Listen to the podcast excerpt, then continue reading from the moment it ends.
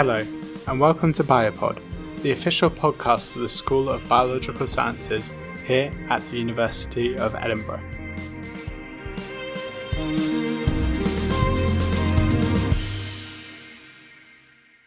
My name is Alistair, and I'm excited to introduce our next episode on campus conservation. Today, Haomiao will discuss rewilding and conservation efforts around the King's Building campus with Dr. Sophie Haupt, the facility manager of the University of Edinburgh Plant Growth Facility.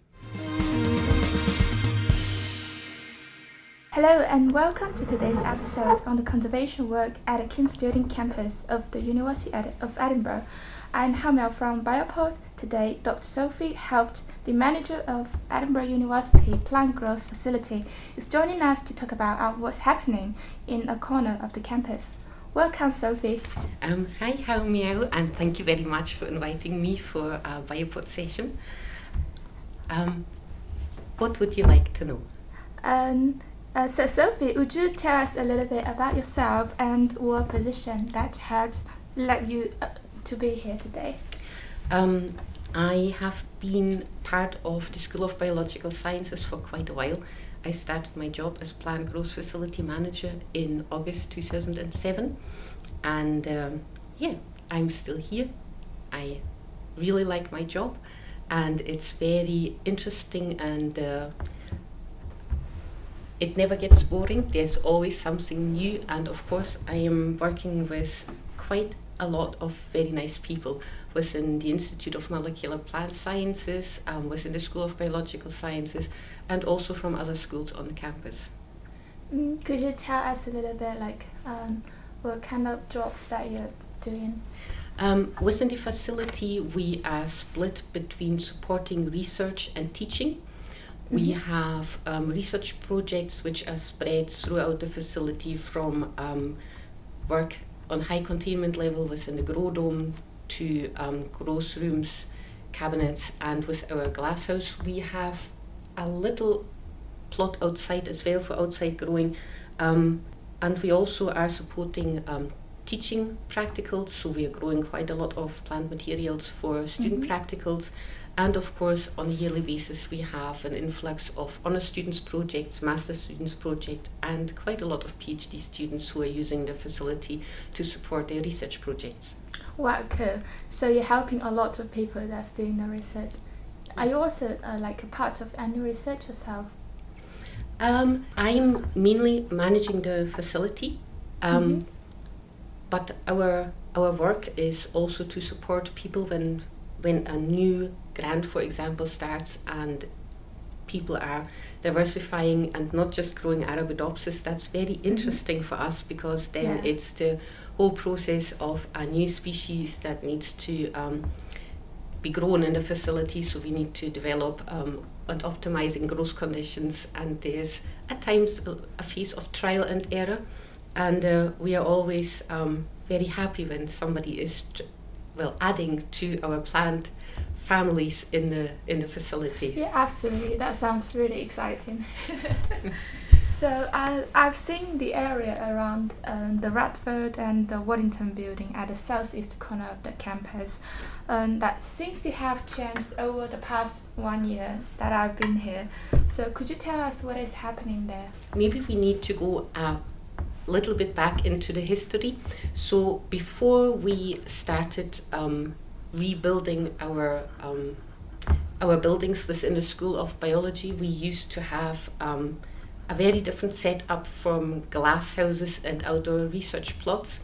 And most of our outdoor spaces, which contained um, a student allotment, research plots, um, an orchard, wildflower meadows, and a pond, are now, now either below or underneath the new Waddington extension or under the road. So we have lost quite a lot of outer space. Oh, that's and, really sad.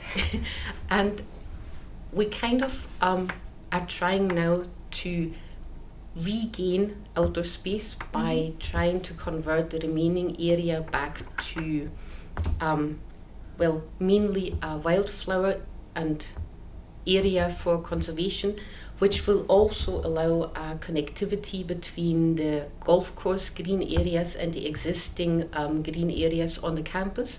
Well, are we going to connect the campus to the golf it's just course? as a wildlife corridor. Oh, so- that'd be nice for Yes. the any little animal like hedgehogs. Yes.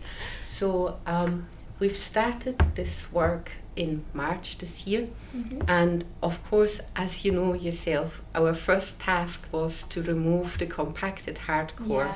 that some um, building companies had left behind from the Mhm. area that was used to store building materials. And we worked for three months and did Yeah. just nothing else than um, taking away gravel, removing concrete, um, yeah, things that people had left behind and tried to get back to the soil surface. Mhm. Um, we were very lucky because we had a lot of support from our landscaping department Mhm. with heavy machinery. I think if we would have been left to our own devices to do all this by hand, yeah. it would probably yeah. have taken a lot, lot longer. Yeah, I'll I'll be joining the group of people. We have quite a lot, like a, a dozen of people just working for the entire month to remove all the granules, right? But yeah, but I see big changes because like um, earlier this year we were just like as you said, big rocks and other stuff. Mhm. Now it's coming more back to life, and at least some grass is growing. yes, we because we have had the chance to remove all the building rubble. Actually, all the seeds that were still stored in the ground had a chance over summer Oh. to germinate. Mhm. And then we also have overseeded the whole area with a mixture of grass seed and wildflowers. Mhm. And uh, yeah, I would say half of the area we already can see um, how the whole ground is transformed because we have grass areas, wildflower areas, and also after applying for saplings from the Wildlife Trust, we have now started to plant the hedge to kind of shield off the area towards the road so that if wildlife returns, there is a natural barrier and maybe also protective barrier so that um, the cars are not going to have a negative impact on any wildlife returning to this part. Yeah, that sounds very promising. I can't help to wait next year and to see what will happen in the spring. Uh, yeah, so let's go back a little bit. Like uh, at the point, when did you start to think about the initiative of starting the conservation work? Um, I think probably since two or three years. But during lockdown, it was quite difficult because I had a fair idea of how much work is involved in trying to get this out of the ground, which also means you, you need to have people that are going to be doing the work with you. Mm-hmm. And so this year, it just felt like a good opportunity to Yeah. um, to give it a go. Also, we had a large intake of new PhD students within the institute, and Yeah. uh, as you know, we we have quite a nice community within the Mhm. institute, and it just felt like there are people who would do the work and uh, enjoy it. Mm-hmm. So, yeah, and we've been here now and have been doing it for, for nine months, and there really are the first results that you can see because it starts to look different. This Yeah, is really yeah. nice. Yeah, so we started like uh, you came up with the initiative like uh, three or four years ago, and then we only started like this year because the time has come and um, the lockdown is gone and people are back. Yes, So yeah, I think everything will just start reviving. Yeah. yes. Within that spring even more. But it's also it's good to have um, a group of people that are enthusiastic yeah, and absolutely. really committed because yeah. Um, I mean, if if you just list down the jobs we did at the beginning, like mm-hmm. um, raking gravel for weeks and weeks, and then this was followed by um, weeding out thistles and nettles, and it's not exactly. Um, you really need to be committed to to go and Yeah, do that yeah, in your lunchtime absolutely. every day. So Mhm. yeah, Yeah. So you're talking about the people. Are all the people uh, in our group or from the same institute of IMS? Um, I would say most people that are coming are from IMS. Mm-hmm. We also have members from the um, teaching or bio- biology teaching Mm-hmm. organization who are coming and helping out, and then facility members from plant growth facilities. Mm-hmm. Um, what is really nice is that we have kind of everybody coming. We Mhm. have PhD students, we Yeah. have honor students that came whilst they were here and joined us, visitors, technical staff, group leaders. It's just, um, yeah, it's very lovely to, to just see everybody Yeah. mixing and being Mhm. outside and uh, enjoying the opportunity to have some fresh air during the day. Yeah. So, Yeah, it sounds really lovely that everyone that's genuinely interested can just come along and uh, mhm. spend a lovely lunchtime with your, your Yeah. friends and uh, also interact with the nature. yes. Yeah, so um, could you tell us about what specifically has been doing like since earlier this year? Um, so the general idea is to try to get the landscape back to a biodiversity rich area. Mm-hmm. Um, we try to stick to native species um, and have a combination of an area that is for conservation and biodiversity. So we are going to be pollinator friendly and encourage uh, small wildlife back into the area. Mm-hmm. But at the same time, we also want to have the area for us as people, for a space to go out, have lunch, or sit Yeah. where in good Scottish weather you can Mhm. maybe take your papers out and read them outside. Yeah. So it's it's to benefit everybody. And uh, for that end, we are going to add some raspberries. Raspberries. Oh yes, raspberries, and uh, other soft fruit bushes into the area as well. So it's not only the wildlife that can come and graze. Yeah. It's uh, it's hopefully as well for us things to you know just go and pick a little handful of berries over summer. Yeah, I seen the green patches behind the greenhouse, um, uh, behind the Waddington building, and it's a, a tiny small one. But we expect that it can extend more with the working area, and then to the extend to the golf course. Um, you're talking about our little vegetable garden. Yeah. Um, this has just been a very opportunistic um, creation because um, this is an area that had not been landscaped after the building has been started to occupy be occupied by us. And we just asked the landscaping department if it is possible for us to just use the ground and try and see if we can grow some vegetables. Just for a bit of fun actually. And again we had a lot of support and we were given for free some compost that covered um, basically the building rubble. And uh, yes, you know yourself, we've been quite successful. We had potatoes and onions and leeks and uh, cabbages, courgettes. yeah. Yeah, it was kind. It was enough for us to actually cook soup for all of us Yeah, this is really at great lunchtime, fun. and it was really good fun. Yes. Uh, yeah, and benefits of working as a PhD student here. You can grow your own vegetables. And I think again, it's uh, it's nice for us as a community that we Yeah. have this opportunity because, as you know yourself, Mm-hmm. we are an institute where people come from many many different countries, Mm-hmm. and uh, this is also an opportunity to to see how to cook what grows in Scotland, what it tastes like. It's again something where we all spend time outside. But the good thing is because we are as many people as we are, um, there's always enough people there to do the things that need to be done. So I think it's very important that you, you come to the point where you have a critical mass of people who are interested in this, and then it kind of works out really well. So earlier this year, we first started with removing all the big rocks, and then what else did the group do?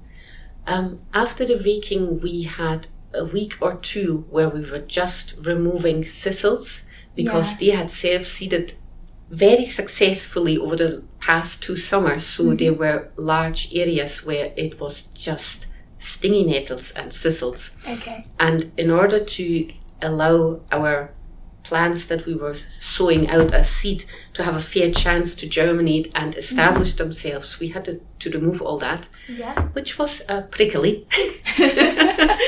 I think we all ended up double gloving so Yeah, you're not yeah. getting stung all the time. Mhm. And after that, we actually had a really good fun part, which was sowing the seeds. Unfortunately, because we of all the timing, we then spent a lot of time in the summer watering the area, so that actually thing could germinate. But I think we had two weeks after sowing the Yeah. first excitement of starting to see the grass germinating and Yeah. then a really lovely green carpet developing. So I think it's a you know it's very um, it's very nice to see the happiness it brings Yeah, to yeah, people to just see plants germinating. so just after the grass, I al- also have seen some um, new saplings around the grassland. yes, we were surprisingly successful to apply for um, 420 saplings to build to grow a hedge, just to basically mark the edge of our area and to provide a kind of safety buffer to the road. And uh, yeah, more than half of them have been planted over two weekends. And uh, unfortunately, now the weather has um, kind of thrown a little spanner into the works because the ground was frozen and now it's Christmas. So we will start again in January, I think, if the weather is with us to just do the last bit. Yeah. But yeah, that's a double hedge, double row hedge that is gone into the ground. So we already have established the the little meadow and then the lovely hedge around there. So what are we going to do after Christmas? Well, apart from finishing the hedge, we have also got eight apple trees that are going to be put planted into the ground. Oh, apple trees. Oh yes, apple Wow. trees. um, just to um, try to get back the orchard area that we used to have, were grown in pots and they flowered and fruited last year. So hopefully, once they're in the ground, they will really grow and uh, provide us with apples every Oh, yeah. autumn. And then we have more raspberries that need to be planted and Mm-hmm. also gooseberries and black currants. So, yeah, I can see some jam making coming up. yeah, some jam making. Mhm. Yeah, how long does it take for a raspberry to grow into fruit? Um, So the raspberry canes we have have been kindly donated to us, been donated to us by Richard Oh. Milne and Nenya. Mhm. And uh, well, they were fruiting in the pots, so they produce fruit every year. wow. So I think maybe a small amount of jam could maybe be made next year.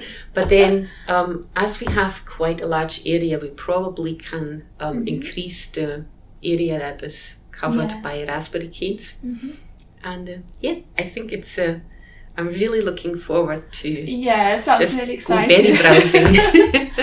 I can't wait for the next spring. So we have the meadows and we have the hedge around. So uh, you're talking about we are talking about the vegetable patch. Are they connected? Uh, also part of the Um, well, it's pretty much the same people who are doing the biodiversity project are also the same people who um, come and look after the vegetable patch Yeah. and vice versa. okay. So yeah, but it's um, yeah anybody is welcome. So we could use more hands. The other thing is once kind of the area is established, the maintenance it's not going to be maintenance free because we had quite a few weeds that have spread a lot, and we also have a problem of horsetail. So we we, we will need for a few years to come just um, gently remove anything that is overgrowing the plants that we are actually Yeah, I can see that happening. yes. So I think it will be a few more years of nettles and thistles. yeah. hmm And um, yeah, I really wish like more people can come back when we establish the environment and uh, just extend our active area from the building. Well, I think we have started, and it's kind of possible to just push out the boundaries Yeah. in each direction. Mm-hmm. So, because we have a really good landscaping department, I think we'll have ample opportunity to um, discuss with the landscapers as to what else we could do. But I think it's a it's kind of one step at a time approach, and our first step Yeah. looks like we are halfway accomplished what we set out to do, which is a really nice feeling. Yeah, absolutely. Uh, I feel really lucky just uh, starting here and working on um, part of the community. Yeah, I hope more people will join us. I hope so too. All right. Um, so thank you so much for joining us, Sophie. It's really great fun to chat with you, and we appreciate the work that people are doing.